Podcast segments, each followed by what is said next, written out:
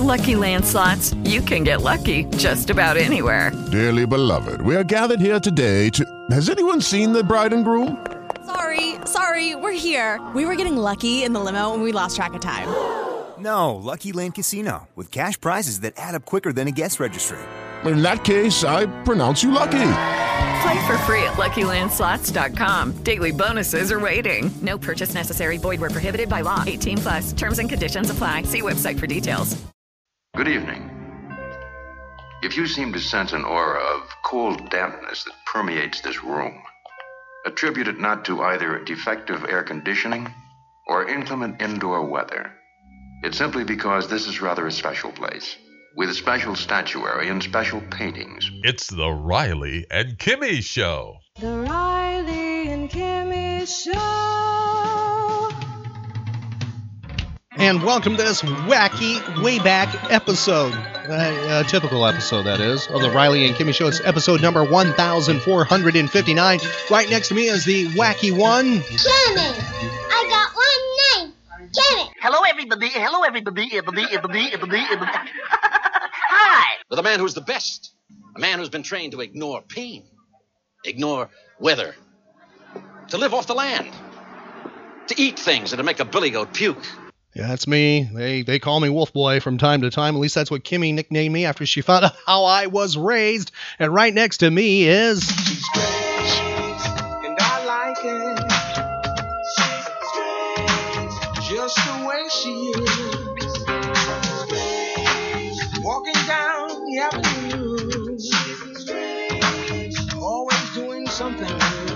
She is strange, and I like it. Matter of fact, she is so strange she makes me look normal. Welcome to this way back Wednesday, Kimmy. Oh, I don't know about that. Oh, you don't know about what? That I'm Oh, welcoming you? Uh, no, that's fine. Okay, uh, what are you Thank saying? you. That I make you look n- normal, or that you I- make me look I make normal? you look normal. You sure do. And Kimmy, I know it's probably one of your favorite days. It is like the middle of the week, right? yeah.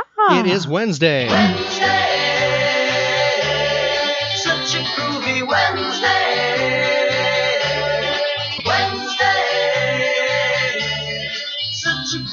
Wednesday. Never on Wednesday or any day for you.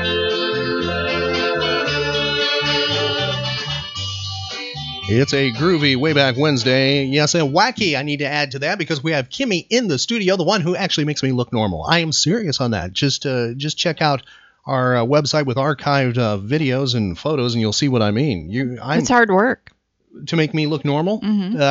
Uh, okay, if you say so. I need a raise. You, sure, sure, sure you do, Kimmy. We'll put that uh, up to the board of directors of the Riley and Kimmy show and see what they say. They can have a vote, and maybe they'll get back to us by the next episode, Hmm. possibly by 1,460. Should Kimmy get a raise or not? That's the big question. Hmm Do you want me to lobby for you and a raise, Kimmy? Would you like me to be your Uh-huh. spokesperson? Yeah. Oh, I, I will do the best I can. I'm sure you will. You know, I bet, I bet I can get you at least two times what you're making right now. I'll bet you can. I bet I, I bet I can at least. Wait a minute. I am confident. I am so skilled. I can get you three times what you're getting right now. I wouldn't doubt that. Maybe even we could stretch it. It could possibly be four times. Who knows? I know that's getting a little greedy here, but you know, maybe four times what you're getting right now. I could possibly do as I go to the table with the negotiations. You know, that Kimmy will walk if she doesn't get four times what she gets right now. That's what that's the argument I'm going to go to. I'm going to say she's going to walk. She's walking. Uh-huh. She's out of here if she doesn't get four times what she gets right now. Yeah. I I I, I have you covered, Kimmy. Yep. I, I sure do. By the way, you can communicate with the Riley and Kimmy Show. Stay in tuned with us. Find out where we will be next and things like that by, well, being linked with us social media wise. We announce things on Facebook first and other social media platforms. You can find those links right on our website at rileyandkimmy.com. Also on our website, we have celebrity interviews we have done. We have videos. We have oh, photos and all kinds of fun, nerd, pop culture related things, including all the shows, all of them from day one. All are archived there for your listening pleasure. or torture or something in between. And by the way, just to make it easy going to work or from work or while you're at work or you're in class and you're bored or maybe you're under the covers and you're freezing and you want to just get away from it all, we have an easy way for you to take the Riley and Kimmy show with you anywhere. We have platforms available right on our website. We are proud to say we are part of iHeartRadio, iTunes, and SoundCloud, and others. You can find all of those on our website. What is our web address, Kimmy? RileyandKimmy.com. Find archive podcasts of The Riley and Kimmy Show at RileyandKimmy.com.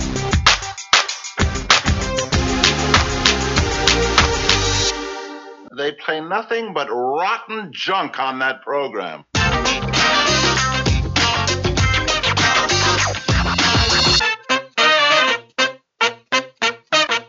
The Riley and Kimmy Show.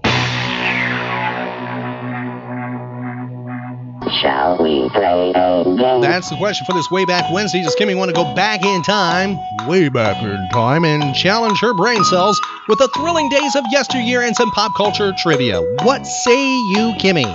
Yeah. All right. Why not? Okay, one thing I need to point out the timeline may or may not be in chronological linear order. Uh, that means, you know, numbers running in series. It may or may not. It may be all wacky like I am. Feel free to shout out answers, help Kimmy along. She believes in time travel answers. I think she's kind of crazy about this. She says it works. So yell at whatever computing device you have the Riley and Kimmy show playing on right now. And it could be anything because we are mobile and we are global. We are the Riley and Kimmy show. First question we have for you, Kimmy, deals with the world of medicine. How do you feel about that, first of all? Um, do you need two aspirins? Or are you okay? I'm okay. All right. Are, are you confident that you can maybe handle this medicine, this medical question? Mm-hmm. This does not have a high ick factor, except for Kimmy. She will react with a you or an ick or something like that. Just giving you a little warning, a Kimmy warning here. We're looking for the year within 50 years. You have a 50 plus or minus. It was on this date the first abdominal surgical procedure was performed. The operation was performed without anesthesia.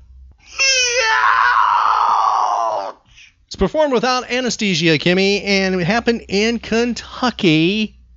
What year did this happen? While you think about it, you have a plus or minus of 50 years. Let's do a little wacky way back moment. It's my turn to operate. Operate? Butterfingers! It's Operation the Wacky Doctor's Here's your Game. card. Batteries not included. Take out his spirits for $100. oh, you'll never do that. Don't touch the side. Here goes his funny bone. It takes a very steady hand. I did it. That's $200 for me. May I play? Operation. A Milton Bradley game.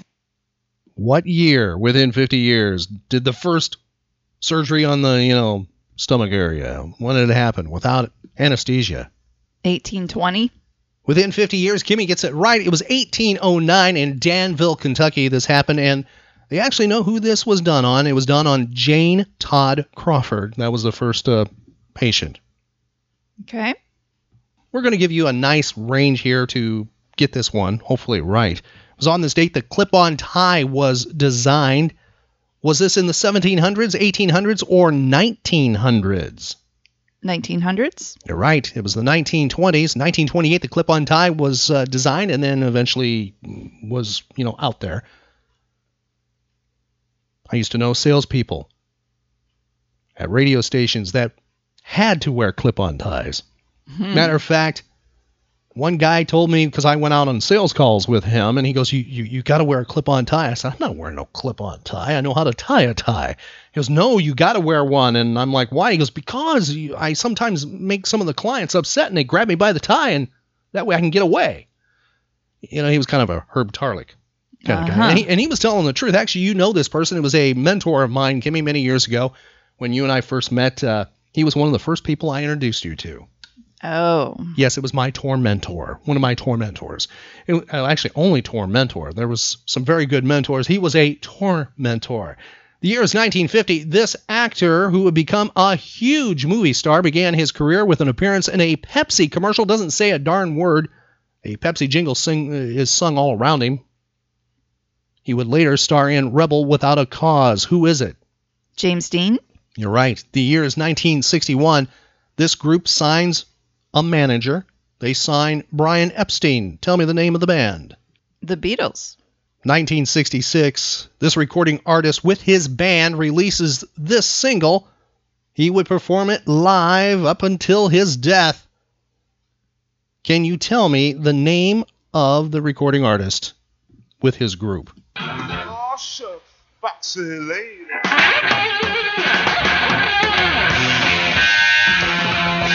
From Miami, Florida, 1968, the live version. Who is that? Jimi Hendrix. That's right. What's the name of the band? Um, and the experience. Yes, it's from the album Are You Experienced? And by the way, they had a problem with the title. Now, it's originally spelled F O X Y, but when it was released in the United States, they misspelled it as F O X E Y.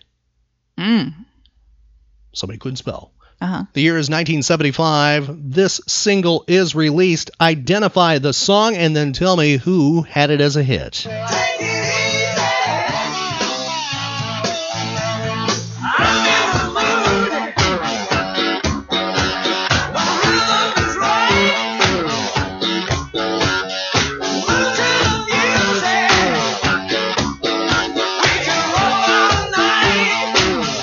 Can you tell me the name of that hit? Slow ride.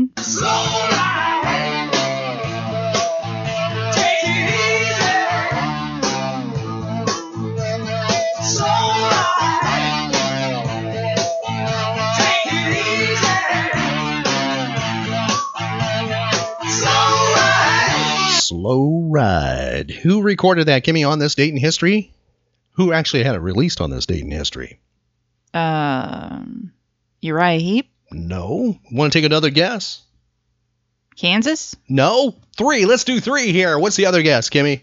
Um, I don't know. Foghat. Fog Hat. Yes, That's it. yes, Foghat. 1975. You better blame uh, the people that aren't shouting out answers I to you know. there. Yeah, yeah, they're they're failing you, Kimmy. Come on. The year is 1985. This pop star makes his U.S. TV acting debut on this TV show. Tell me the name of the TV show. It's Miami Vice. That's correct. He plays, well, sort of a, uh nasty person. Uh, kind of maybe misunderstood, too. Tell me who the pop star is. I think I've overloaded her circuits. They're God's tears, they are, you know. Yeah. But you don't cry much, though, do you? I mean, you got the look of a woman who doesn't cry much. You must take me for a right wanker, son. Can you tell me who it is? Phil Collins.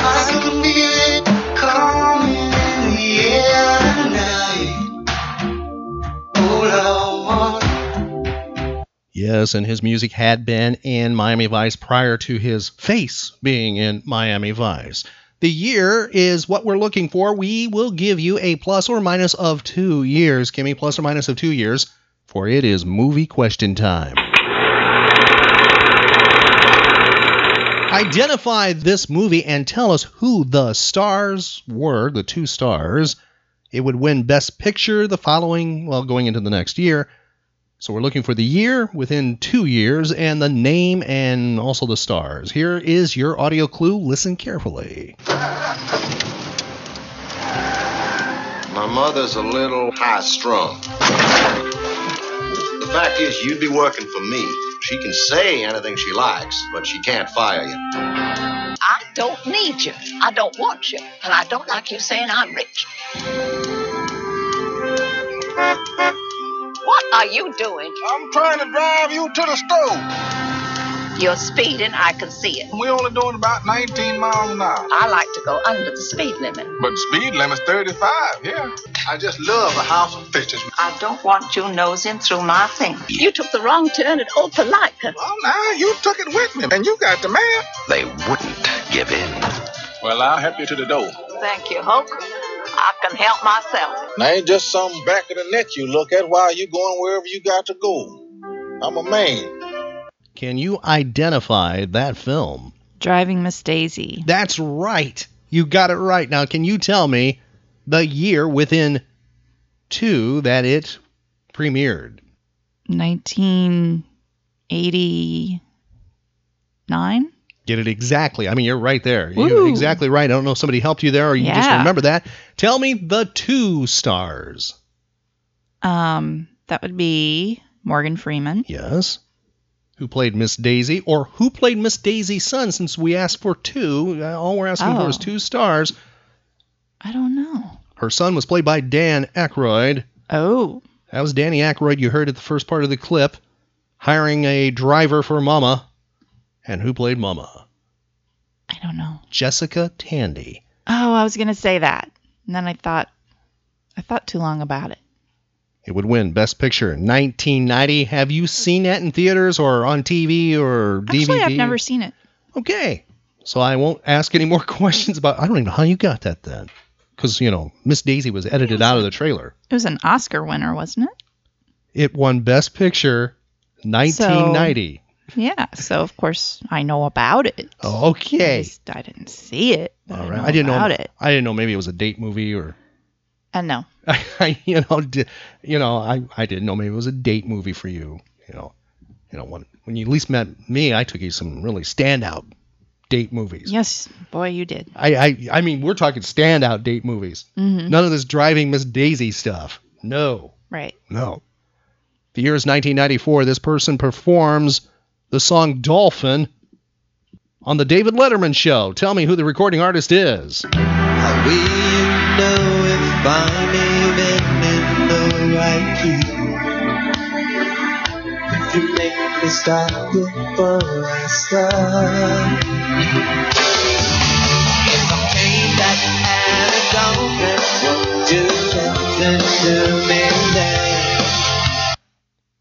Boy, I wish this was a video with that look on your face, Kimmy. Can you tell me who that is? He liked a certain color a lot. He was from Minneapolis, Minnesota. Oh, Prince. There he goes. The artist formerly known as Prince. And I understand he does that same thing on the Kathie Lee Gifford Christmas special. Oh. Is he all right, Paul? I'm sure he is. Are you sure he's all right? I'm sure Because he, was carried off stage. Well, he's all right. This Take it from me. He's okay. Yeah, he actually collapsed. It's part of the act. Oh. They- ah. you know, and he was carried off the stage. That is Prince's appearance, 1994, on the David Letterman show.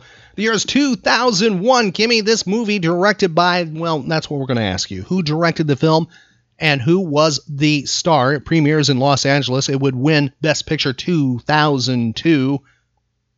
Tell us who's the director and who is the star. Welcome to Princeton. Who among you will be the next Einstein? Find a truly original idea, and it's the only way I will ever distinguish myself. It's the only way I will ever matter. This flies in the face of 150 years of theory. Congratulations, John. It's the achievement of a lifetime. I'm wondering, Professor Nash, if I can ask you to dinner. You do eat, don't you? How big is the universe? Infinite. How do you know for sure? I don't, I just believe it. It's the same with love, I guess. Perhaps it is good to have a beautiful mind, but an even greater gift is to discover a beautiful heart. A beautiful mind. What year? Uh, Well, I already said that. 2001. Who was the director of A Beautiful Mind, Kimmy? the director? The director and who is the star? The star is Russell Crowe. Yes, with Jennifer Connelly as the love interest. And who is the director? Ron Howard? Yes. Have you ever seen A Beautiful Mind? Yes, we have. No, I've never seen A Beautiful Mind. You saw it with somebody else. It wasn't me. Oh no, you and I went to the theater. No. I have never seen that movie. Oh yes, we No, have. I've never seen that movie. I've, I've never seen it. Why, why don't I remember that movie, Kimmy? I've never seen that movie. Are you sure? Did I like leave you for a little while, then come back as it started to end? you know, had I Well, you were in the bathroom for a while. How do you know it was a bathroom? Well, that's true. Yeah, I, I was probably in some other theater for a little bit. I've never done that. No, not at all. The year is 2013. This person's fifth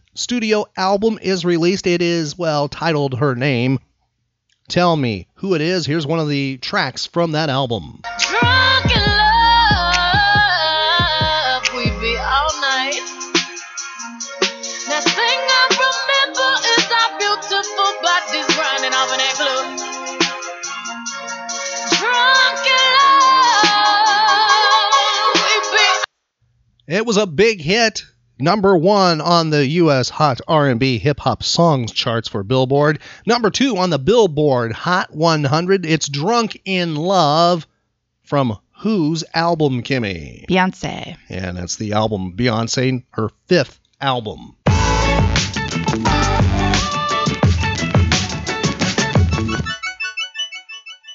Celebrity and notable birthdays. This person born on this date, actor, comedian Kimmy, was in the movie Bye Bye Birdie, 1963, a movie actually sort of based on two people, Conway Twitty and Elvis. Have you ever seen that movie? No. And by the way, Elvis was offered the role, but uh, his manager said, You're not going to do that because it's kind of uh, poking fun at you. He was in Mary Poppins, he was in Chitty Chitty Bang Bang, and he had a TV show, very popular TV show, with his name in the 1960s. Tell me who it is.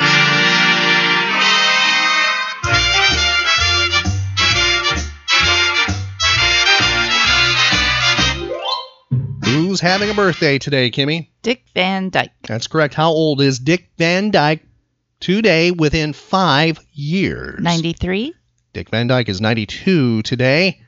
What was the name of the TV show he was on from 1993 to 2001, where he played a doctor and a detective combined? Um, His son would be on it with him. um, And Scott Baio was a part of it too for Oh, some of the some of the episodes. oh, I get those confused. It's not Murder She Wrote, of course. It's not Maverick. It's Maverick? uh, it's not I think she meant Matlock. Matlock. No, yeah, yeah. Maverick. Uh, I don't know. And and and it's got to be um um. It plays around when where whoever runs Murder She Ah. Wrote runs this usually. Right. and they actually run. What's funny is me genre. MeTV runs Matlock and this during the weekdays. Piggybacks on it. It's Diagnosis Murder. Uh, Yeah, yeah, yeah, yeah.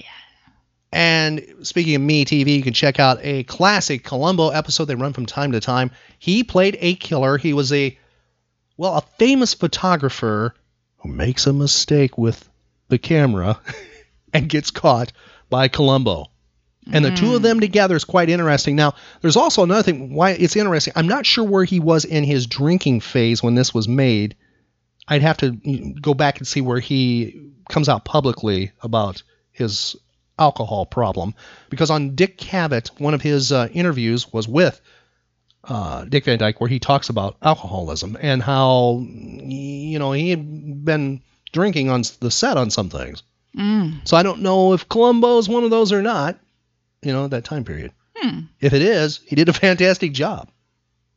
Does he have an autobiography? He would be a good one to write a book. Actually, I think maybe his brother would be better if his brother was writing about his brother. Oh yeah. Because I think biographies are better than autobiographies because sometimes True. autobiographies are a little censored, sanitized. Yeah. You know, and you know maybe the brother would you know have it a little more spicy and you know whatnot, right? hmm But regardless, I love Dick Van Dyke. Yeah. See if you can tell me who this actor is, Kimmy. We have an audio clue for you, but before we get to that, we'll run down some of the films. There's no way we can list all of them, it would take too long, and tons of stage work. He's celebrating his birthday today. Quick clue, though. Last month, it was announced he was cast to replace Kevin Spacey in the already completed Ridley Scott film, All the Money in the World. He is one they're reshooting they're getting rid of Kevin Spacey out of that film. They selected him. He's known for playing a Klingon in 1991 Star Trek VI The Undiscovered Country. He was in the 1995 Dolores Claiborne. Can you tell me who he is? Tickle us, do we not laugh? Prick us, do we not bleed? Wrong us, shall we not revenge? Our revels now are ended, Kirk. Cry havoc! And let's slip the dogs of war. I am constant as the northern star. To be or not to be. I'm John Mackey, detective, Maine State Police. Could you please call uh, Constable Stamshaw? Get him come right out. We've met before, Mr. George. you were about 13. What year was that? The eclipse? Uh, must have been, what, 75? I was the investigator when your father died. We met at the hearing. Miss St. George is here. He was also in The Girl with a Dragon Tattoo in 2011. Can you tell me who it is? Who's having a birthday today? Well, I should be able to, but um, I can't. Christopher Plummer. Oh, yes. Celebrating today, number 88. Wow. And he replaces Kevin Spacey. Wow. That's a big wow. Mm-hmm. Check out check him out in Star Trek if you've never seen him in Star Trek the, that movie because they were going to put him under a lot of Klingon makeup as you know the Klingons were looking at the time and he said, "Look, I can be a Klingon without much makeup." And they're like, "No, you can't." He did a test thing. They're like, "Yeah, he doesn't need much makeup." So, so like, yeah, yeah, yeah, he's a Klingon. Right? We buy it. Doesn't have all the you know. Yeah, he he did it. He pulled it off. Next person, singer, actor, game show host, Kimmy. He also appeared on Carson as a guest quite a few times. And he was the game show host. He would take over for Hollywood Squares. And he was part of a show back, well, it was actually a competitor to Real People. It was called That's Incredible. Tell me who it is. We have two audio clues if you need them. Thank you, everybody. Hi, Johnny. Hi, Ed. New Year's resolutions. It is now January uh, 4th, and if you have not yet made your New Year's resolution, grab one from this song. Rudyard Kipling, Bakersfield boy, wrote this song, this poem years ago, 100 years ago. If you can't find a New Year's resolution in this song, and you're just not listening. Who is it, Kimmy? John Davidson. That is that is freaky. How did you know that? I don't know. Now, John Davidson is how old, Kimmy? 78? He's 76 and known for being, I, I would say, Mr. Warm and Fuzzy, Mr. Correct. Well, he had a TV show that didn't last very long. It was like the John Davidson Show. Matter of fact, that's what it was called. And uh, he was a little bit more frisky on that show. Not as sanitized, and definitely by today's standards, some people would frown. A little slight uh, example here, going back in time. This cute little thing sitting here. What's your name? Georgine. Georgine, you've been sitting here all through the show, and I've been watching. Now you're you got to pull this dress down. I've got to look at you. You have lovely legs, and you're sitting there, but the dress is too high. How can I concentrate on my numbers? I don't know. You don't care, do you? You like it. Stand up here for a second. Help me with something. On, on a show, one of the first jobs, Georgine, is to introduce the guests. You have to do that. Can I have that cue card? Do you have it there? Our NBC page, Carrie. This is what I have. Thank you, Carrie. This is what I have to do. Ladies and gentlemen, two terrific people who also happen to be superstars of the music business. It's very simple, Captain and Tennille. Uh-huh. Could you read that for me? Yes. Okay, I'll stand back here and hold Okay. it. Okay, Got go right Mike. here. Hey, just wait, wait. They- You want to excite these people. This is the intro to Captain and short Tennille. Give me, what'd you say? You got a short dress. I'll do the jokes, Georgine. You just want to read the card? All right, give, give her give her a drum roll, Lenny. Yes, that's the birthday person, John Davidson, celebrating today. Next person, musician, Kimmy. Outdoorsman, too. Tell me how old he is once you figure out who it is. You have a plus or minus of five years. We have a sample of his music. Number 30 top 40 hit from 1977. Tell me who's celebrating a birthday. Cat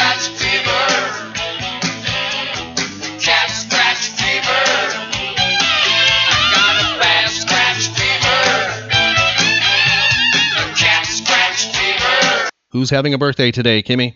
Oh boy, he was on Miami Vice too. Yes, he. Uh, that's very good. He played a villain. Uh, Mhm. Tries to uh, bury uh, Sonny Crockett in like the sand. Yeah. Oh. and Sonny Crockett, Sonny. Crockett had a bulletproof uh, attaché case to stop him from getting killed. He used it like a shield. Ooh. Oh yeah, I, I remember that one. Oh. Yeah. Oh yeah. Oh, okay. Tell me his initials. TN. Oh my gosh. Kimmy, I know. you know he used to hang out at a certain broadcast property I was part Oh, of. I know. I know who this is. Yes, you do. Todd. No. No. No. No, Kimmy, I didn't realize this was going to be oh, a stumper. Shout out the answer. Please help her. Oh my god. Well, we have to move on, Kimmy. It is Ted Nugent. Ted Nugent. I knew that. Yeah, sure you did. It's Ted Nugent. How old is he within five years? 72. He is 69. Next person, best known for, well, appearing on this show. He was a star on this show. Tell me the name of the TV show.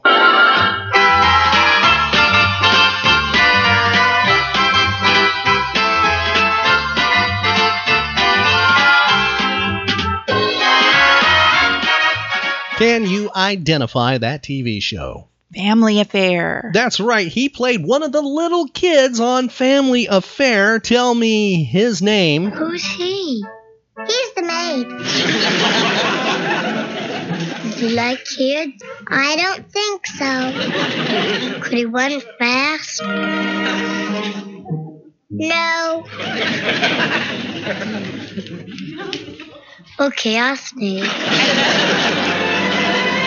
Glad? I'm glad that none of the 63rd Street Daredevils saw me singing. That's what I'm glad of. Can you tell me who played Jody Davis on Family Affair from 1966 to 1971? Then he would go on to a certain Saturday morning kid show. And of course, do a lot of Disney movies and things like that.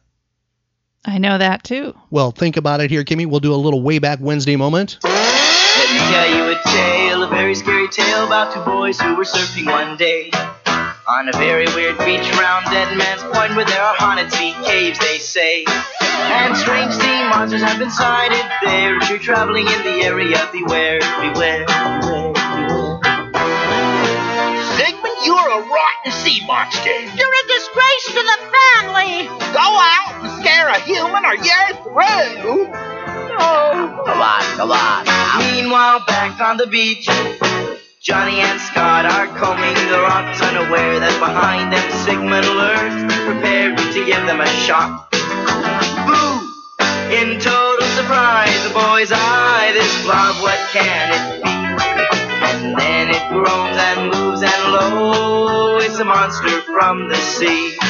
Now Sigmund, the sea monster, and Johnny and Scott are friends. The finest friends that ever be on the land or on the sea. Now Sigmund, the sea monster, and Johnny and Scott are friends. The finest of friends that ever could be on the land or on the sea. 1973, he was in Sigmund and the Sea Monsters. Matter of fact, when I met him a number of years ago in Orlando, Florida, he had like some Sigmund and the Sea Monster beanie baby kind of things with him and scaring people with them. Actually, little kids were quite frightened. Very nice guy, though. Mm-hmm.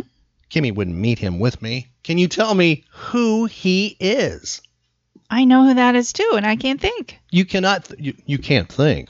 That's that's, That's usual. like my brain is That's normal. like closed down, Uh, she's not listening. closed for business. She's not listening. It's Johnny Whitaker. Okay, yeah, yeah. Johnny Whitaker having a birthday today. How old is he within five years? Now, you met him, so put two and two together when you met him. Maybe you figure out how old he is.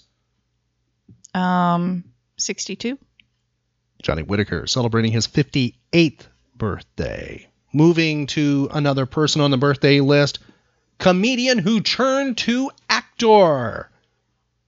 He played Ray Charles in the biopic, and he also played a villain in the Marvel Cinematic Universe. He played Electro. You want to know how powerful I am? Well, so do I. But you better make damn sure you kill me this time. Because if you don't, I'm going to kill the light. Everyone in the city is going to know how it feels to live in my world. A world without power. A world without mercy.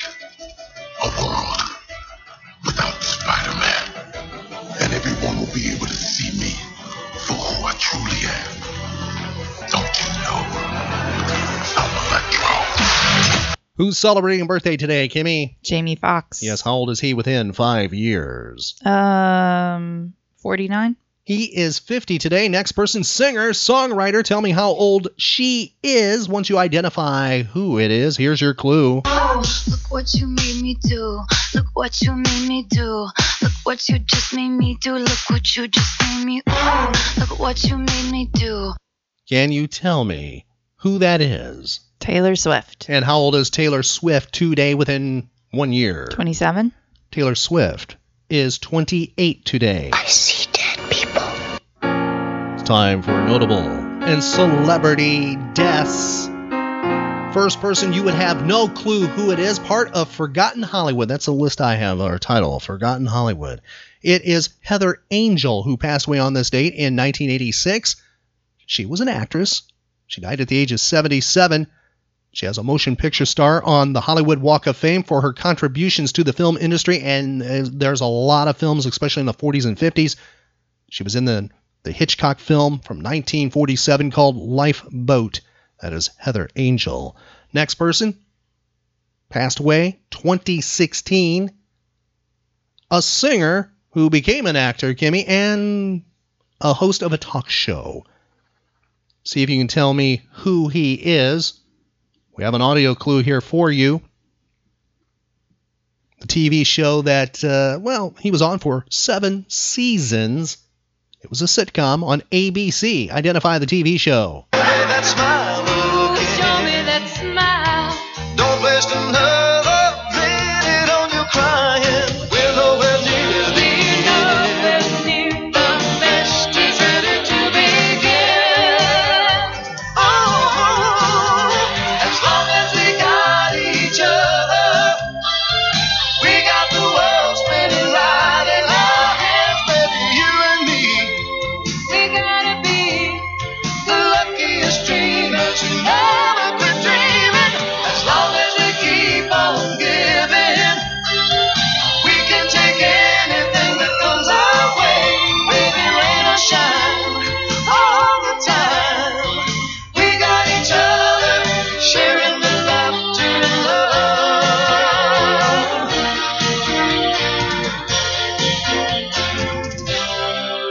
show was broadcast from 1985 to 1992. What is the name of the show?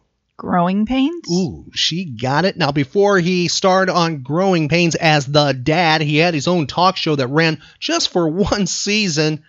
It was syndicated, was not on networks, so you may or may not be aware of it, depending on if they played it where you were at, and, you know, up in the tundra, Kimmy. For a way back Wednesday, here's just a few moments of that talk show, and then you can tell me who he is if you figured it out. Going back in time, he interviews Stan Lee. Have a fellow uh, with us tonight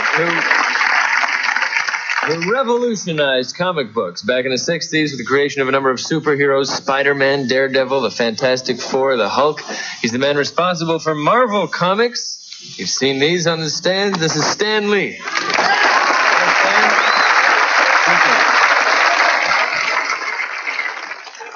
What do they mean when they say comic book revolution? Well, I don't know what they mean, but to us, we mean the Marvel comic books, Mm-hmm. which we like to think uh, were started a new style in comics, more realistic. If you can imagine fantasy superheroes being realistic, that's the gimmick. Yes, well, I can't. But the pictures are uh, spectacular, and your own role in this was to create the characters themselves and, and even draw them. I no, I, I created a lot of them, and I was the head writer, the art director, and the editor. Then a few years later, uh, they made me the publisher, so I stopped writing them. Now the only comic book writing I do is the Spider-Man newspaper strip, which is around the world. And I'm out here hoping to put these and other properties into movies and television shows. Well, let's uh, take a look at the Spider Man cover. And uh, there you see Spider Man with uh, what appears to be a regular girl, but. She's been, uh, uh, yes, she's She been is not in- she is not in good condition. Her hair is in bed. So this is something that our children are reading, Stan. well, you're you're um, making me feel incredibly comfortable out No, here. I don't mean to. I don't mean to do that at all. But I know you'll have you'll have great justification for the fantasy in these comics. Actually, if people don't get hurt and aren't in trouble and Mm-hmm. aren't menaced in these stories, you're not going to get anybody to read them. Right. Just like in the adventure movies, if somebody isn't being killed or chased or in a car crash, Mm-hmm. nobody is going to go to see them. And the truth is, your people are saving them and coming to the rescue. Magnificent. Showing goodness and virtue. Oh, sure. It's the only thing in comics. We have the entire interview available right on our website at rileyandkimmy.com. It's rather interesting. Can you tell me who is interviewing Stan Lee? Who was on Growing Pains? Who is it? Alan Thicke. That's correct. He passed away on this date just one year ago. Kimmy, I think you did a fantastic job with trivia today. Thank you very much. Yes, we're going to go back in time to the thrilling days of yesteryear and honor something we talked about with trivia with a golden age of radio.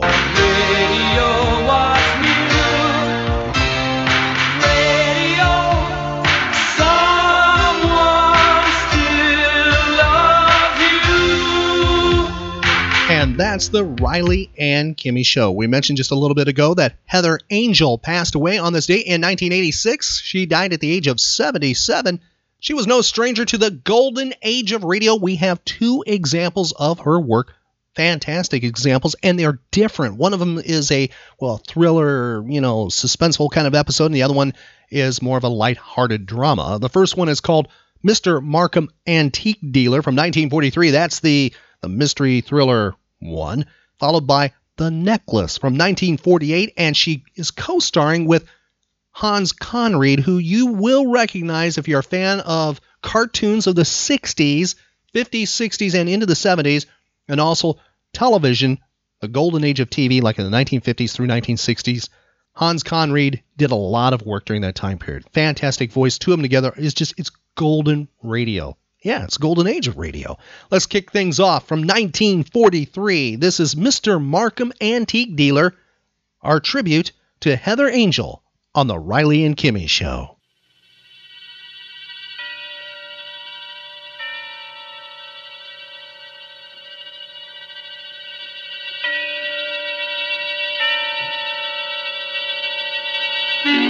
Suspense.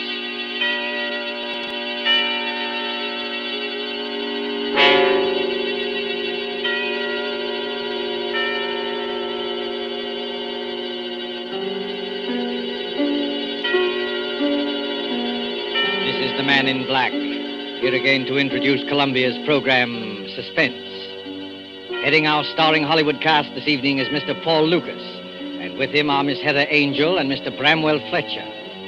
Story by John Dickson Carr, dealing with strange, very strange happenings in a London curio shop, and called Mr. Markham, Antique Dealer, is tonight's tale of suspense.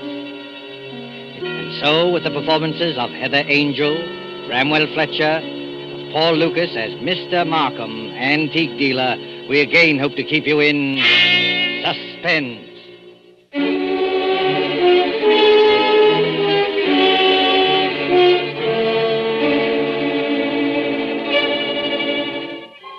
This is the story of a man who commits murder and gets away with it. Does the idea shock you? Do you believe that justice must always be done?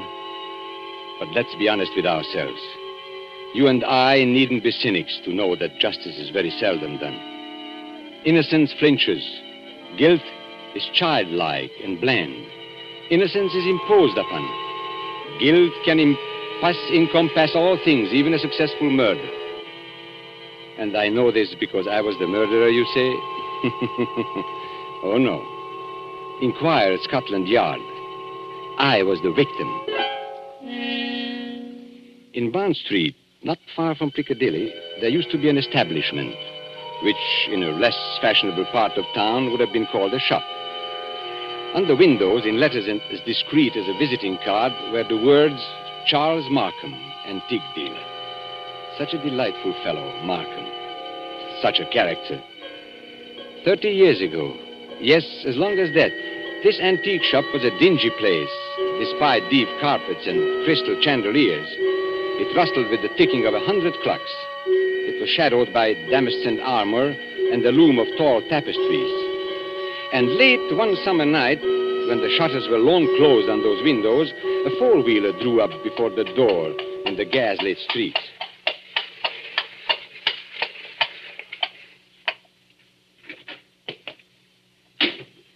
That's all, cabby.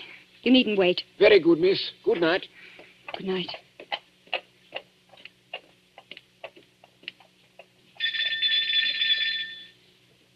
He must be here. He must be. I won't go back to that place. I'll kill myself first. Oh, look here, old man. You needn't be. Oh, I beg your pardon. And I beg yours. I'm. I'm not the person you were expecting, am I? No, madam. As a matter of fact, I was expecting a police officer.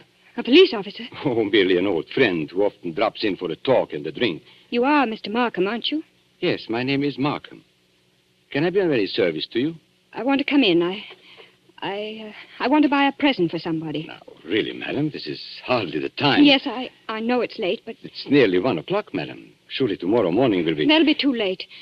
This is a special occasion. It's. It's. Uh, A birthday present. That's it. A birthday present. I've got to deliver it before breakfast. And uh, Sir George Lytle says this is the only place in London to buy antiques. Sir George flatters me. Won't you let me come in? Just for five minutes. Well, under the circumstances, madam, I think it might be managed. Now, one moment while I put some lights on. No. Please. That one little light will be enough. But you won't be able to see anything, That doesn't matter. I, I'll trust to your judgment. just as you like. This way, madam. What's that? That noise. Oh, you mean the clocks, madam? there are more than a hundred clocks in this room. I'm very fond of them. Don't they get on your nerves? Ticking away together like a nightmare? Striking the hours together? They don't strike together, madam. When the hour approaches, you will hear a musical din that lasts for some time. Might I interest you perhaps in a clock? No. I hate them. now, all the same, this grandfather clock might amuse you. What about it? Observe the signature. Johannes Carver, Londini, Fecit AD, 1752. Uh, you could see better, madam, if you raised that veil. I'll keep my veil down, thanks. Uh, just as you please. But look at the clock. I open the glass face like this. Then I push the second hand forward like this, and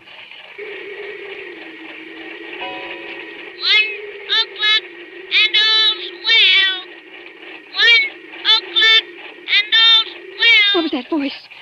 only the clock, madam, nothing more. The clock spoke. Clever, isn't it? A device of old John Carver, anticipating Mr. Edison's gramophone by more than a hundred years. Oh, but you don't like clocks. No. Uh, may I ask whether the present is for a lady or a gentleman? It's uh, for a man. Oh, has he some knowledge of antiques? Yeah.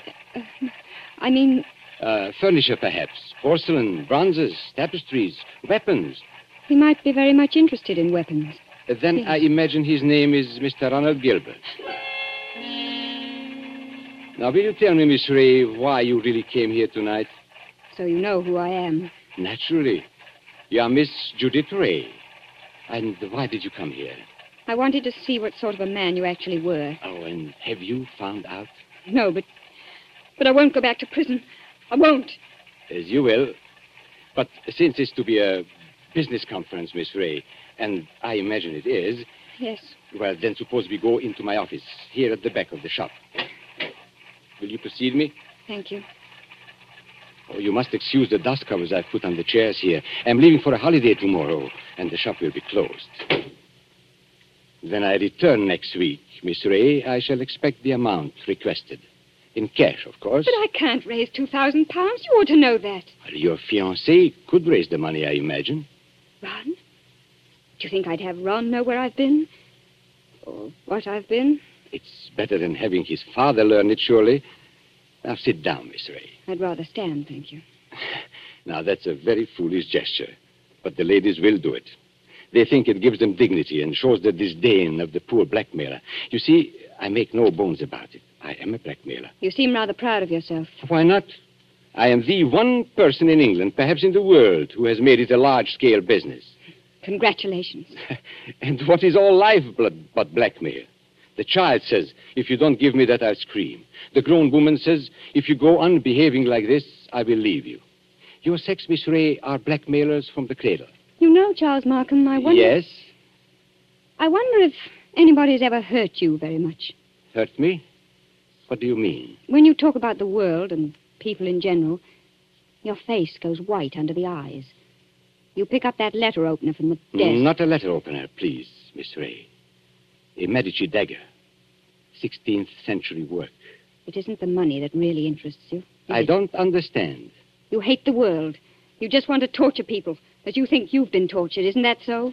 This is a very sharp dagger, Miss Ray. If I throw it down on the desk, it sticks. Like that. Isn't it so, Charles Markham? My motives, Miss Ray, aren't in question. I wonder. Whereas your motives are. Now, let me see.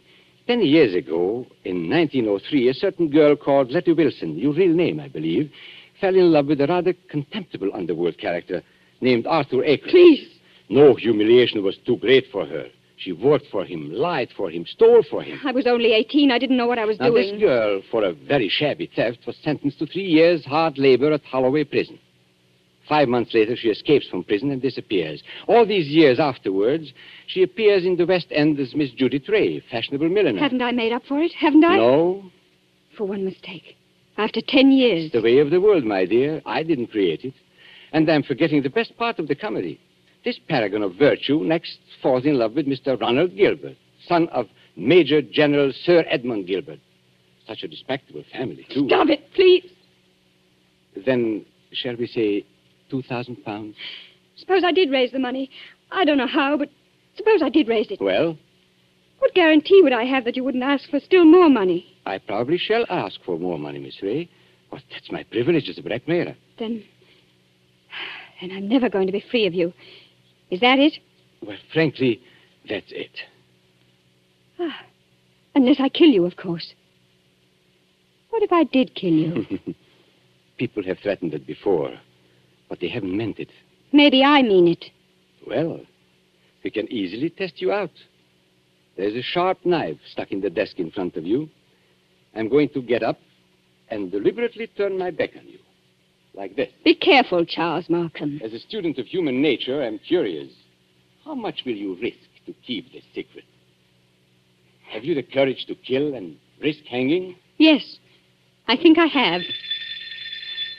What was that? Now, aren't you glad you held back at the last moment, Miss Ray? I said, what was that? That, my dear, was the front doorbell. Probably my friend, Inspector Ross, from Wigmore Street Police Station. Come in, old man. Come on in. Make yourself comfortable. I'll be with you in a moment. You wanted me to attack you, didn't you? No, I was merely curious. And in any case, Miss Ray, it would be useless to kill me Useless? Why?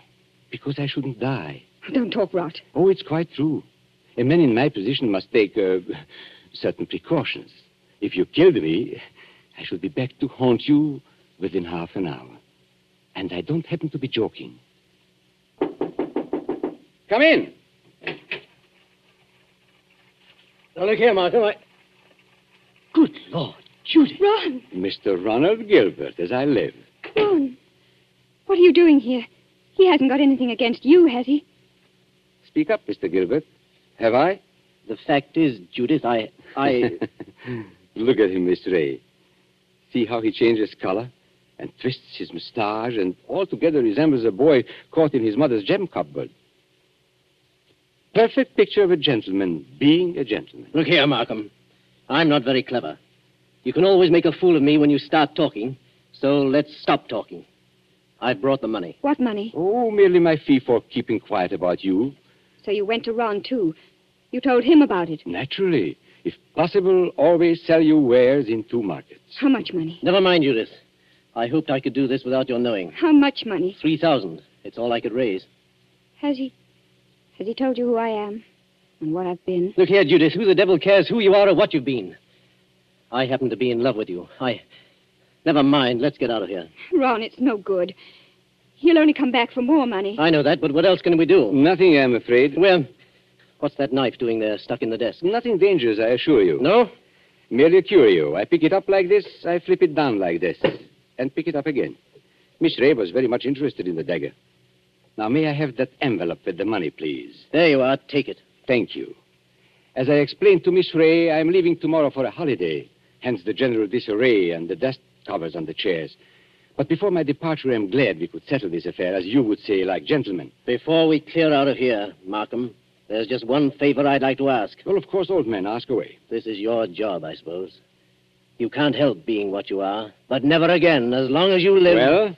Never even say the word gentleman. Be careful, Ron. Look at his face. Tell me, Mr. Gilbert, how much money is in this envelope? You heard what I said. Three thousand pounds. Then take it back, my friend. I find we can't strike a bargain after all. What do you mean? Just what I say. Here is your money. You will now oblige me, both you and Miss Ray, by leaving my shop. What, what are you going to do? Tomorrow morning, perhaps even tonight, I'm going to get in touch with the police, and I shall tell them where they can find Letty Wilson, alias Judith Ray. You can't do that, Markham. Oh, yes, he can. You've hit him where it hurts. Three thousand pounds, my friend, is not enough compensation for the way you talk. There is a way through the shop. Shall I escort you to the front door? No. Oh. So you prefer to shay, stay here and make a fool of yourself? You're not going to tell the police, Markham. I promise you that. And how are you going to stop me? With this. Run! Put that gun away. It's a funny thing, Judith. I felt a bit of a fool, you know, bringing this revolver along. But now I've got a use for it. Oh, yes, I've got a use for it. Oh. Maybe the best thing would be to go into the street now and call a policeman. You'll never get into the street, Markham. Are you following me into the shop? Yes. So both of you, it appears, came here under false pretenses. You said you wanted to pay me some money. The money's still here, but you've lost your chance to and get it. And your our dear Judith said she wanted to buy a present for you. I showed her this grandfather clock here, this talking clock. Don't go a step beyond that clock, Markham. I warn you. Nonsense, old man. You wouldn't dare shoot. Wouldn't I? No, and I'll call your bluff. One step. Two steps. John! I know your whole silly tribe, my friend. You wouldn't risk it.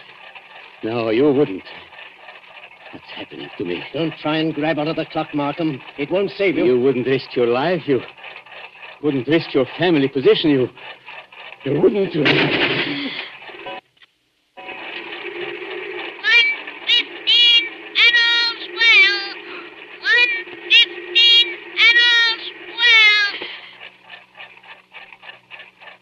I had to do it, Judith. Don't you see? I had to do it. Did you. Is he. Oh, yes. Yes, he's done for. I tell you, I had to do it. Shh. Keep your voice down. Why? That shot sounded like the crack of doom. I wonder if anybody in the street heard it. You mean the police? Yes, Ron. What in heaven's name are we going to do? Steady, steady. We'll find a way out. Maybe he's not dead, Ron. Go and look at him. He's dead, all right. Please, Ron. Go and look at him. Well, Shot through the heart. The bullet went clean through him and smashed the face of the grandfather clock. That's all I can see in this dim light. this isn't happening to us. It, it can't be I've got to think, but it's hard to think. You see, Judith, I'm not in a rage any longer. I'm just numb and, and a little bit scared. You're not going to give yourself up. And have this whole thing made public? Not likely. Wait a minute. There may be a way out. What way? He said he was going for a holiday. Remember? Well, suppose he did. That gives us time. It means his absence won't be noticed. The shop will be closed. Nobody will come here for days. And certainly nobody will come here tonight. And What's that? Police officer. I forgot the police officer. What police officer? A friend of Markham's. Inspector somebody or other from Wigmore Street. He's inspected here tonight. Then, then we're finished. No, Ronnie. We're not finished. He can't see anything out there. The shutters are down and the door's covered. Could you. Could you pick Markham up and carry him? Yes, yes, I could. Why? There must be a back way out of the shop, probably in the office. Hurry, Ron. I don't like to touch him. Hurry, Ron, please. He's as heavy as a sack of meal. He seems to be looking straight at me. I know. Everything here seems to have eyes and move a little in the shadow. Didn't you see the expression in Markham's eyes just before you? No, no, I, I didn't. He seemed to be looking behind us or beyond us. I don't know how to describe it. And he said something, too, that scared me. He's, he said he couldn't die. He's. He said. Close the door, quick. This police officer, Judith. He can't get into the shop, can he? Of course he can. The front door isn't locked, That's true. What's wrong with me, Judith? I came in there that way myself. and there's no time to lock the front door now. Our only hope is through the back way. I thought I'd seen a back door, and. Ah, there it is. Just a minute. I've, I've killed a man. That means I'm a murderer. A fraction of a second, one tick of a clock in there, and you change from an ordinary happy person into, into what I.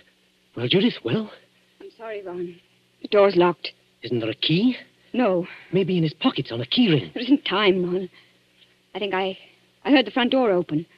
Our visitor's coming in. I've got it. The dust covers. What? Those white cloths that, that cover, that fit over the chairs. Look at them. What on earth are you talking about? We used to play a game when we were kids. Somebody sits in a big chair. You know, you, you, you fit the dust cover over him, and, and nobody can tell he's sitting there. Don't you see, Judith? That's how we can hide Markham's body. It might work if there's time. There's got to be time. Take the big cover off that chair, the wing chair. All right. Maybe there's a chance. I'll fit him into it. Arms along the chair arms. Feet push back. Now, put the cover back again and, and pull it round down his feet. Don't let it touch his chest. The blood will show through. There, that's got it. You can't see anything now, can you? No, but Ron, Well, what did you do with the gun? the gun. The gun you shot Markham with. Oh, well, Judith, I put it down on the floor when I picked up his body. Out in the other room? Yes, yes, I'm afraid so. Uh, and it's too late now, Judith. The police are here. What are you going to say? I, I don't know. Trust your wits and try and brazen it out. Yes? Come in. Good evening, Miss Ray. And good evening, Mr. Gilbert. Charles Markham? You're Charles Markham? Correct, Miss Ray. But why should that surprise you? Why do you look as though you were seeing a ghost? Because we are seeing a ghost. If you're Charles Markham, whose body is. Judith, be careful. Body, Miss Ray. Did you say Buddy? Miss Ray's upset. She doesn't know what she's talking about. If you killed me, I should be back to haunt you within half an hour. That's what he said. I tell you, Miss Ray isn't herself. She, she, she had bad news today. A relative of hers died. I, I, I've been trying to make her feel better. Indeed. Do you think uh, it would make her feel better to bring her here? I, I don't understand. My dear sir, you are very welcome. But the situation is surely a little odd. I come in here and find you two looking as guilty as a pair of murderers if in my private office in the middle of the night. There's nothing odd about that. I, I wanted to buy Judith something. One o'clock in the morning? Yes. Why not? Well, may I ask how you managed to get in? The front door was open. We just walked in. If you wish to buy something, why not stay in the showroom? Why come to my office? Well, hang it all. You don't think I, we, we wanted to steal anything, do you? Well, that thought did occur to me. You see, there was nobody else here. There's nobody here, Mr. Markham. Not a living soul. Then you didn't meet, by any chance, my brother? Your your brother. Yes, my brother Robert. You couldn't have mistaken him if you had seen him. He looks so much like me that few people can tell us apart. Oh, So that's it. Poor Robert often deputizes for me. He's learned to act like me, think like me, and talk like me. But he doesn't like the work very much. Of course, you know what my work really is. Is is this part of the game? Are you are you trying to play cat and mouse? Robert is an idealist. He thinks, poor fellow, that my profession is beneath contempt. But he acts the part and acts it well because I pay him. And I find it useful to have a double who will run risks for me. What have you done with his body? We we haven't done anything with him. If you've killed Robert, my friend, you've committed a totally useless murder. You don't see him here, do you? No, but I see his handiwork. Meaning what? I've warned him many times about throwing a knife down on a polished desktop. Those scratches on the desk are fresh scratches. Of course, if you give me your word of honor that he's not here. Of course, he, he's not here. Well, in that case, all we can do is sit down and make ourselves comfortable. Will you sit there, Mr. Gilbert? And you, Miss Ray, uh, in that wing chair by the window. What's wrong, Miss Ray? Why don't you sit down? Because I. I prefer to stand, thank you. Then perhaps you won't mind if I sit in the wing chair. It's a very comfortable one. My brother always Don't, says. don't sit down there for the love of- Oh. so that's it. Yes. That's it. It is rather a thick chair. I press against the dust cover and blood comes through. I lift the bottom of the dust cover and. What's the use of going on with this? I killed him. You admit that? Yes, I admit it. But Judith had nothing to do with this. I swear she hadn't. My telephone, you notice, is against the wall. I shall have to turn my back to you when I ring. Ring? Where? Wigmore Street Police Station. Oh, no. Give him a chance. Please give him a chance. Hello? Hello, operator. I want Regent 0586. I won't let them take you on. I won't. Oh it's no good, Judith. I killed a man. I meant to kill him. That's all there is to it. A very sensible attitude, my friend. And if the lady has any idea of flying at me with that knife, just notice what I've got here. A 32 revolver, one chamber fired, picked up off the floor in that room where. Hello? Uh, Hello, Wigmore Street Police Station. For the last time, Hello? Mr. Markham. Won't you give him a chance? Be quiet, Miss Ray. May I speak to Inspector Ross, please? Inspector Ross speaking. Oh, isn't that Mr. Markham?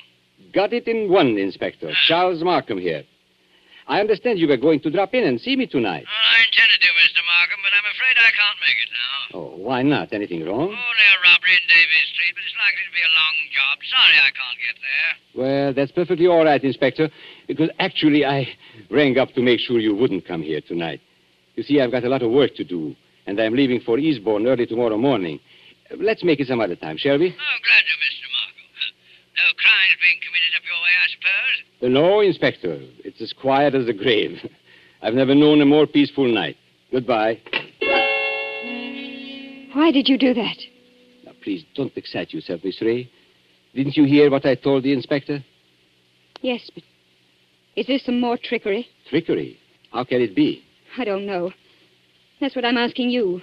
I should call it generous when I let my poor brother's death go unavenged. You're not doing this without a reason. Naturally not. But has it occurred to you, either of you, that it I might not want my business dealings revealed in court? What are you driving at? And has it also occurred to you that a man's double, who looks exactly like him and shares all his secrets, may become a danger rather than an asset? He knows too much, he wants too much, and so. I think I understand. You're glad he's dead. Not glad, my dear. You shocked my brotherly feelings, but definitely relieved. Look here, you can't get away with this. Get away with it, sir? Aren't you forgetting that you are the murderer? Then what are you going to do? Now, it is very simple. We three, in an unholy partnership, will dispose of Robert's body. Or would you rather hang? He's got us, Ron. There's no other way. But how can we dispose of the body? This seems worse than killing him. It's filthy, cold-blooded... Practical necessity. And as for disposing of the body, nothing is easier. We shall simply gather and.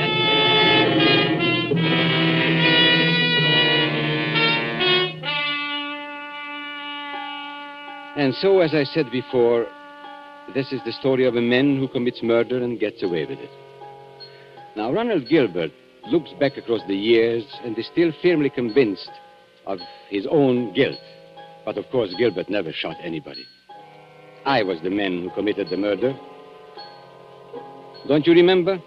The bullet that killed my brother is supposed to have passed through his body and smashed the face of the grandfather clock. But that's an impossibility. The face of a grandfather clock is much higher than the heart of a man. You see, two shots were fired at the very same instant.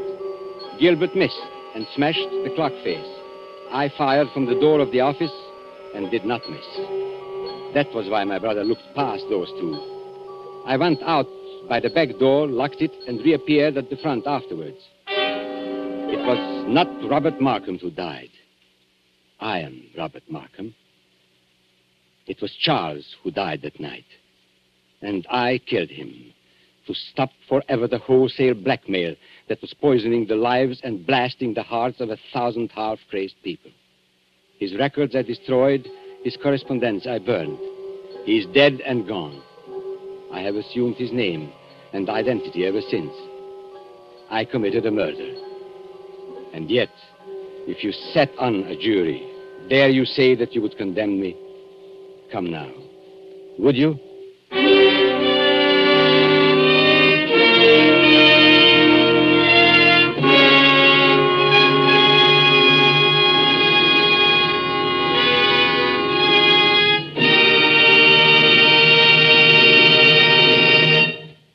And so closes Mr. Markham, Antique Dealer, starring Paul Lukas with Heather Angel and Bramwell Fletcher.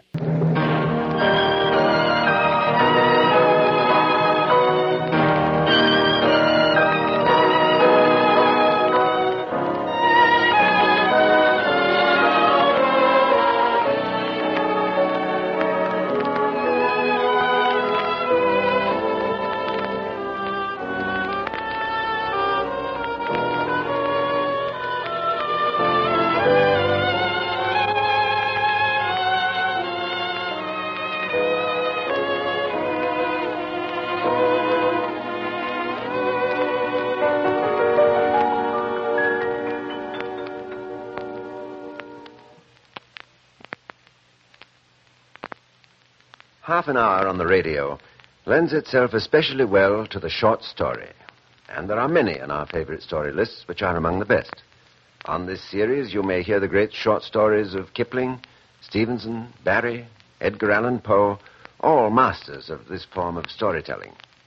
And if we had a marquee in front of our favorite story theater, we might have its lights blazing to announce what many have called the greatest short story ever written The Necklace by Guy de Maupassant. Out at Metro Goldwyn Mayer Studios, Miss Greer Garson told us that she loves all the stories of this distinguished French author, but The Necklace is her particular choice. As Mathilde Loisel, we present a splendid actress, Heather Angel, whom you'll remember on the screen in the Academy Award winning production of The Informer. Co starred with Miss Angel is the accomplished actor Hans Conried, whom you've heard on many favorite stories. Here they are in Greer Garson's favorite story, Act One.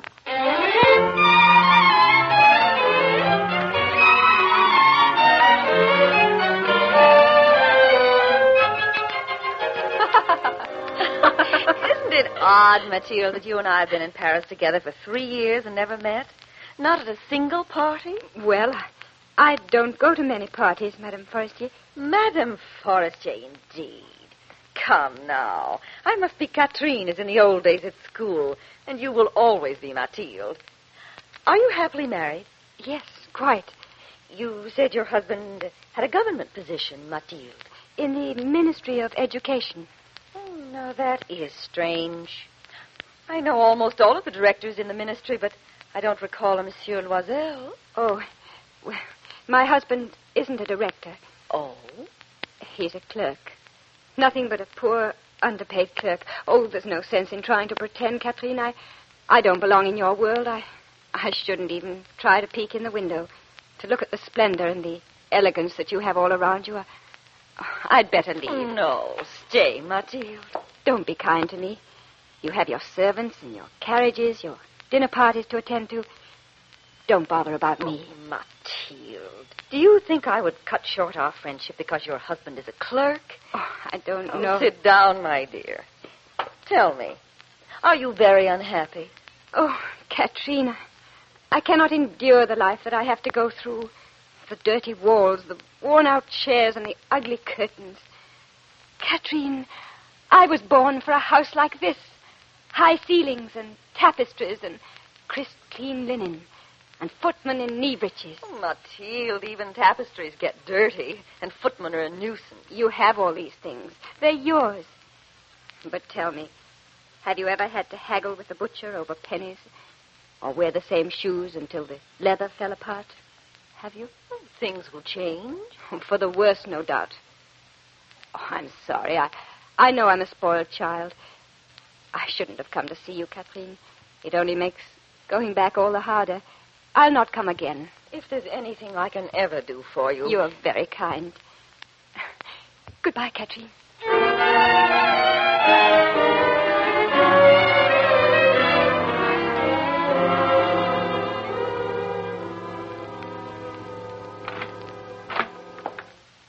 Mathilde. Mathilde, I'm home. Mathilde. Oh, Mathilde, what's the trouble? Oh, nothing. Nothing, really.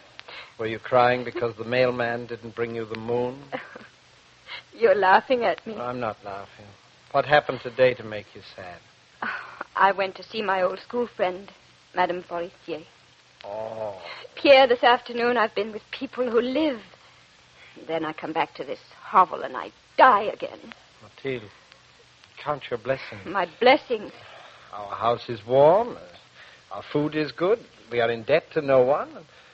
If we are not the richest people in the world, we're not the poorest either. What a sheep you are, Pierre. Well, If I am a sheep, it was not my choice. That is what they made of me. And remember, a sheep can love as well as a tiger. Is that not so? I'm ashamed, Pierre. You are good, and you know I love you. Oh, what's the matter with me? You and your tears have made me forget all about it. You want some gay living, Mathilde? Here is our passport to the brightest evening we've ever spent together. What? Well, Here, open it, open it. Ah, I'll wager there's something in that envelope to cheer you up. Go on, read it. The Minister of Education requests the pleasure of the company of Monsieur and Madame Loisel at a ball to be given at the Ministry on Monday next. I had great difficulty getting that invitation. It's very select. Only a few of them go to the clerks. But think of it, Mathilde. You will see all of the really big people. We don't have a chance to go out often, my darling, and I. What's the matter? What do you expect me to wear to this great occasion? Oh, is there anything wrong with the dress you wear to the theater? It always looks very nice to me. I couldn't wear that shabby little rag to a real ball, where all the directors' wives will be dressed in silks and velvet. Oh, well, I hadn't thought about that. There's nothing so humiliating as looking poor in the middle of lots of rich women. No, Pierre. I'd rather not go. Oh, Mathilde. Give the invitation to some of your friends whose wife has the proper clothes for such affairs. Look here, Mathilde. How much would it cost? A dress? Uh, something that'd be suitable for the ball, but which you could wear also on other occasions. Uh, something very simple. How much would it cost? Oh, I, I, I don't know exactly. Uh, Well, I, I think I could do it on, on 400 francs. So much? Merely for a dress? It must be stylish. You don't want to be ashamed of me. 400 francs is a great deal of money. Would it make you happy, Mathilde? I shall be the happiest woman at the ball. Very well. But try to get a really nice dress for the money.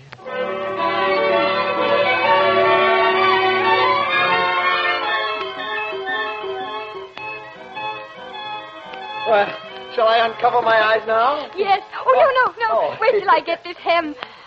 There. Now you can look at me. Oh. Why, this cannot be Mathilde Loisel, wife of that poor clerk in the Ministry of Education. This must be some duchess or a princess or a queen. She looks to be worth a million francs. Oh, no. She looks to be worth nothing. How can you say that? Not even the minister's wife will look as radiant as my Mathilde. What shall I wear for jewels?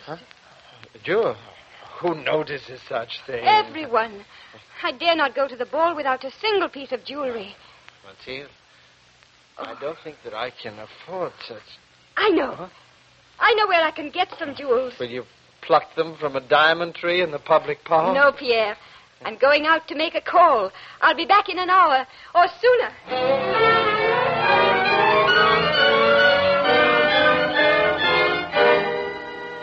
My dear. Oh, Katrine, I hate to impose on you, but but this is such an important ball, and and I've no jewels to wear. Oh, may I take any one of these? Several, if you like. These pearls. No, no, I don't think they blend with my complexion. Oh, what is that in the black satin case? Mm, a necklace. May I see it? I don't know why not. A diamond necklace. I've never seen anything so so cold and so warm. What will they say when they see me at the ball with this about my neck? Or may I borrow it, Katine, please? Just the diamond necklace. Of course.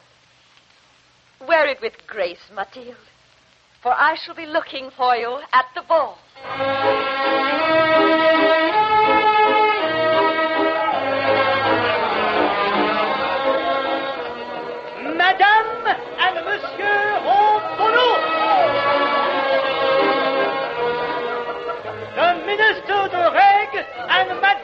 De Règle.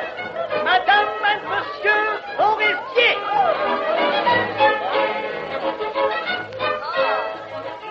Le comte de Givre and la comtesse de Givre. Le baron Dubois. Madame and Monsieur Loisel.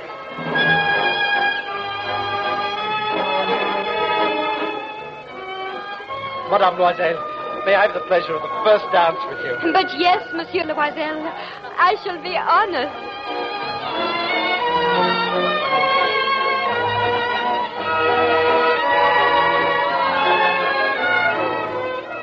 They're all watching us. Everyone. They're looking at us. No, Mathilde. They are looking at you. Uh, Madame Forestier, Yes, Monsieur the Minister? Who is that enchanting creature dancing with one of my clerks? Oh, the girl with the diamond necklace, monsieur. I must know her name. She is Mathilde Loisel.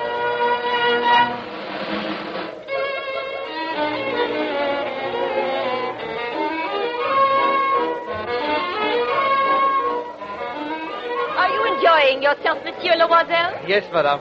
But I'm not used to these late hours. I must be at my desk in the ministry at 8, you know.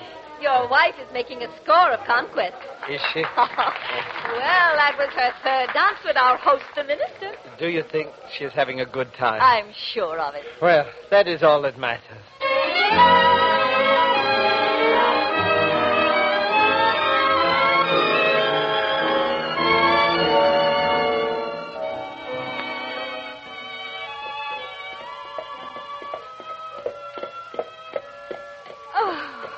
Shouldn't have taken the cab, Pierre. You know that. Why, it's only a few more francs. We may as well finish off the evening in grand style. Do you know, I can't believe it. This has been the most glorious night of my life. Mathilde, Yes. where is it? Where is what?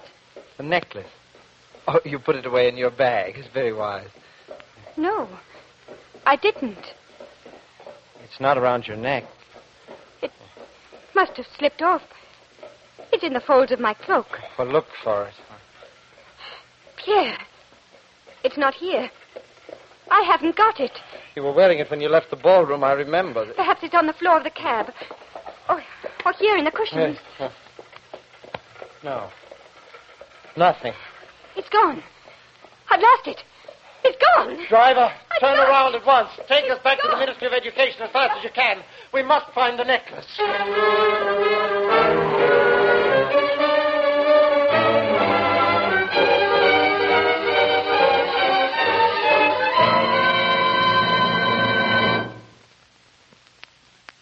Borrow something of great value, and you always worry about the possibility of losing it. Well, that's the tragedy which faces Pierre and Mathilde in the second act of Greer Garson's favorite story, The Necklace. Mathilde has had a glorious evening at the ball until she suddenly finds that her borrowed necklace is missing. Frantically, the couple rush back to the deserted ministry.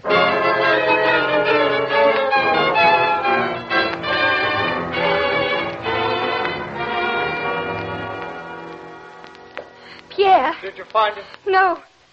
I was just remembering. I couldn't have lost it here on the stairs. I remember touching it with my fingertips as we came down together. Well, I've searched every inch of the ballroom. I've looked in the cushions of every chair. But a diamond necklace cannot disappear, dissolve into nothingness. It is getting light now. I shall go over the ground we walked. What will happen if we do not find it, Pierre? You'd better go home. Try to sleep. I will come home when I have news.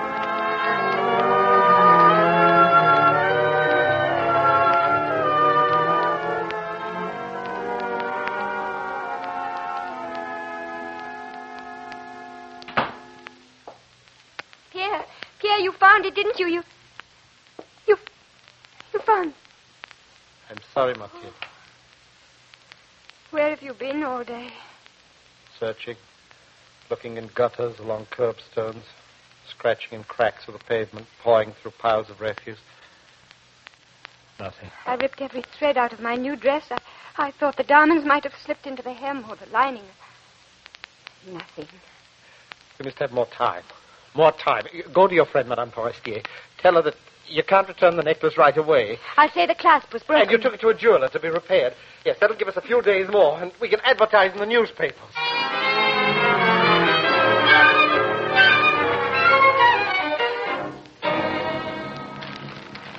Lost a diamond necklace in the vicinity of the Ministry of Education on Monday evening. Reward 1,000 francs. I put that advertisement into three different papers. But a thousand francs, Pierre. How can we afford to pay a reward of a thousand francs? Mathilde, how can we afford to pay for a diamond necklace?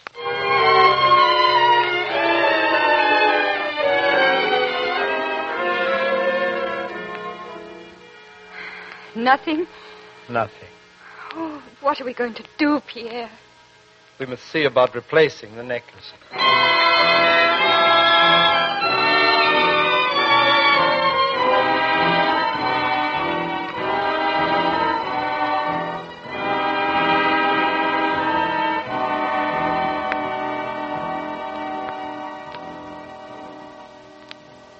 Uh, let me see the case. Here it is. Ah, yes. This is from our establishment. We wish to replace the string of diamonds which came in this case. Well, uh, can you describe it? There was a, a silver clasp, and the diamonds grew larger near the middle of the string. It was uh, there, on that velvet cloth. That string looks almost exactly like it. Uh, this string, madame? Ah, madame has the true eye for beauty. This is our prize, the most beautiful necklace in our entire stock. I think it's identical. What is the price of this diamond necklace, please? Uh, this necklace? A great bargain, monsieur. 36,000 francs.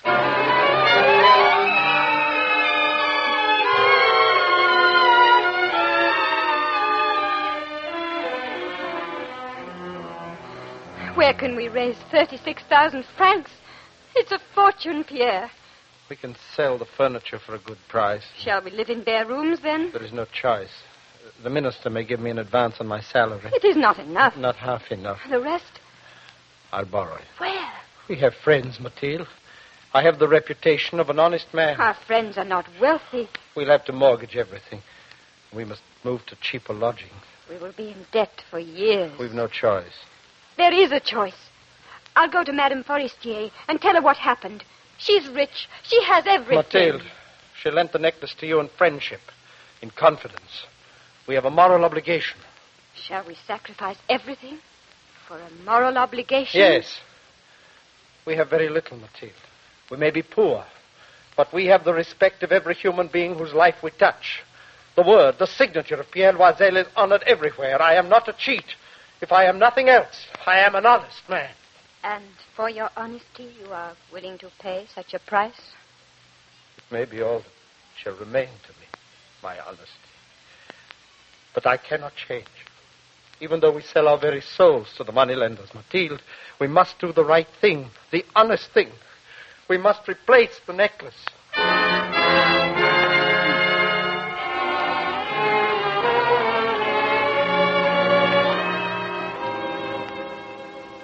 Catherine? Oh. Hello, Mathilde. You're bringing back my diamonds? Yes. Thank you for letting me wear them. You should have returned the necklace sooner. I might have needed it.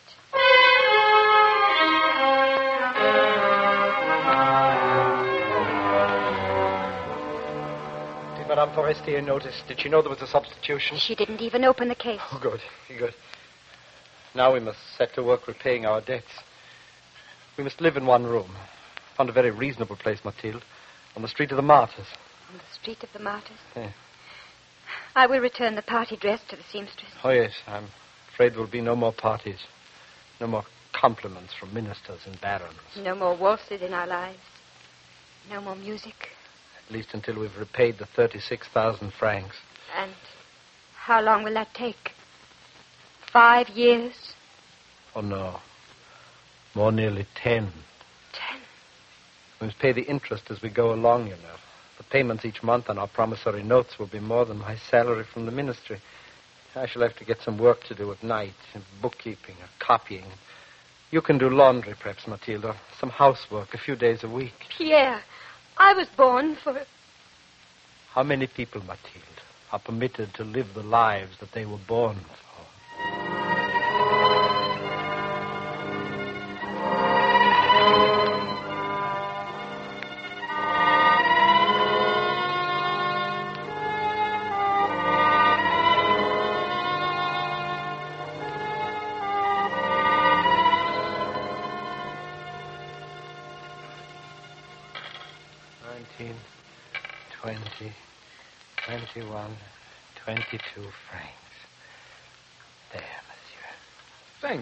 Monsieur Loisel. That closes our account. Oh, shush, please. My wife is sleeping. Oh, I'm sorry. Well, it will seem strange not to be coming here any longer. Eh, you've been our most regular caller for many years. Let me think. Uh, you made your loan from us when my father had the business, I believe. That is correct, monsieur.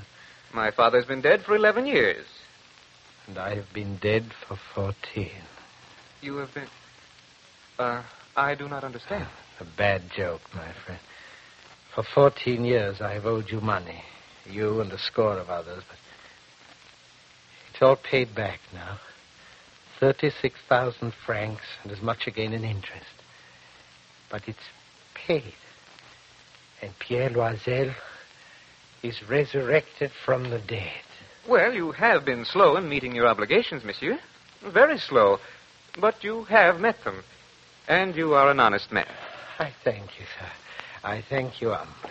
Well, good night, sir. Remember me to your wife. I will do, sir. I did not want to wake her. She's had a hard day. Oh, uh, I think you made a mistake in your payment, Monsieur Loisel. Huh? You gave me one franc too much. Uh, this coin is yours. Fine. Good night, Monsieur Loisel. This coin is mine. It belongs to me. Mathilde! Mathilde! We have one franc. One franc that is all our own. What? What, what is it? Look at What, it. Listen to it, Mathilde. Ours. Everything's paid. All the debts, everything. For years, other people's money has lingered in our palms for a second or two and then traveled on. But this franc is ours. Mathilde, to spend as we like. Oh, it is for this that you wake me? Well, how, how shall we spend it, my darling? Must be some something completely useless, completely vain. I know. Flowers, Mathilde. Flowers for my charming wife. What a fool you are. All flowers have died for me, long ago. Or do they have roses now, the color of ashes, to blend with my hair?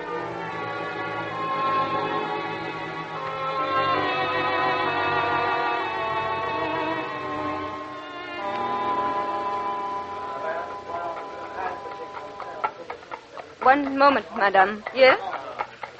How are you, Catherine? Oh, I, I don't know you. I know you, Catherine. Fourteen years have scarcely changed you at all. You must be mistaken. I, I'm not mistaken. Please do not be embarrassed because an old scrubwoman stops you in the street and speaks to you as a friend. who? Can we, we were friends once, Madame Forestier. We went to school together. Oh, dear Lord. Is it Mathilde? Mathilde Loisel? Not really. Just a remnant. But What's happened to you? Do you remember the ball at the Ministry of Education? Which ball? I, I go to so many. There was only one for me. The one for which I borrowed your diamond necklace. Oh, of course. I remember very well. I lost it. You. Oh, how could you? You brought it back. I brought you another necklace. Just like it. It cost 36,000 francs, Catherine. A large sum of money in my world. My husband and I gave up everything to pay the price of the replacement. We mortgaged our lives. I have the grit of other people's kitchens in my fingernails and in my knees the splinters from other people's floors. I I've worked hard, and my husband has worked without rest, Catherine, for fourteen years to pay for your diamond necklace. But it's done. The money's paid. The books are closed. Oh, And now you know. my poor Mathilde. The necklace you borrowed was worth at the most a few hundred francs. It was made of paste.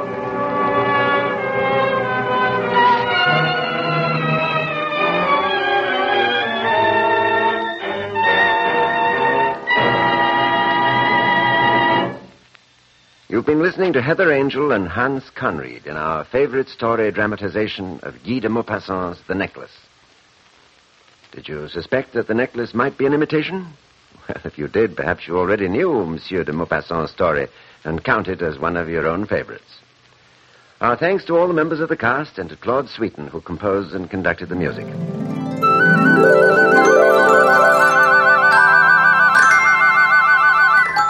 If you enjoyed that golden age of radio production, be sure to follow the Riley and Kimmy Show. We feature old time radio shows from time to time. We have archived episodes available right now on our website at rileyandkimmy.com. Some of them have old time radio episodes on them. Please tell your friends about the Riley and Kimmy Show. Help us grow. Our social media links are available on our website at rileyandkimmy.com. That's R I L E Y and Kimmy, K I M M Y dot com. If you friend, follow, and like us, we will friend and follow you back. Also, be sure to check out our website, events page, and our social media pages for updates where the Riley and Kimmy show will be appearing next. And we're available for your pop culture event and also those that are animal based, about pets and animals too. We have a spin off show called Animal Special. So be sure to tell your friends about us. It's the Riley and Kimmy Show, the nerd variety talk show with daily pop culture episodes. The Riley and Kimmy Show. Find archive podcasts of The Riley and Kimmy Show at rileyandkimmy.com. With the Lucky Land slots, you can get lucky just about anywhere. This is your captain speaking. Uh, we've got clear runway and the weather's fine, but we're just going to circle up here a while and uh, get lucky. No, no, nothing like that. It's just these cash prizes add up quick. So I suggest you sit back, keep your tray table upright, and start getting lucky. Play for free at LuckyLandSlots.com. Are you feeling lucky? No purchase necessary. Void where prohibited by law. 18 plus terms and conditions apply. See website for details.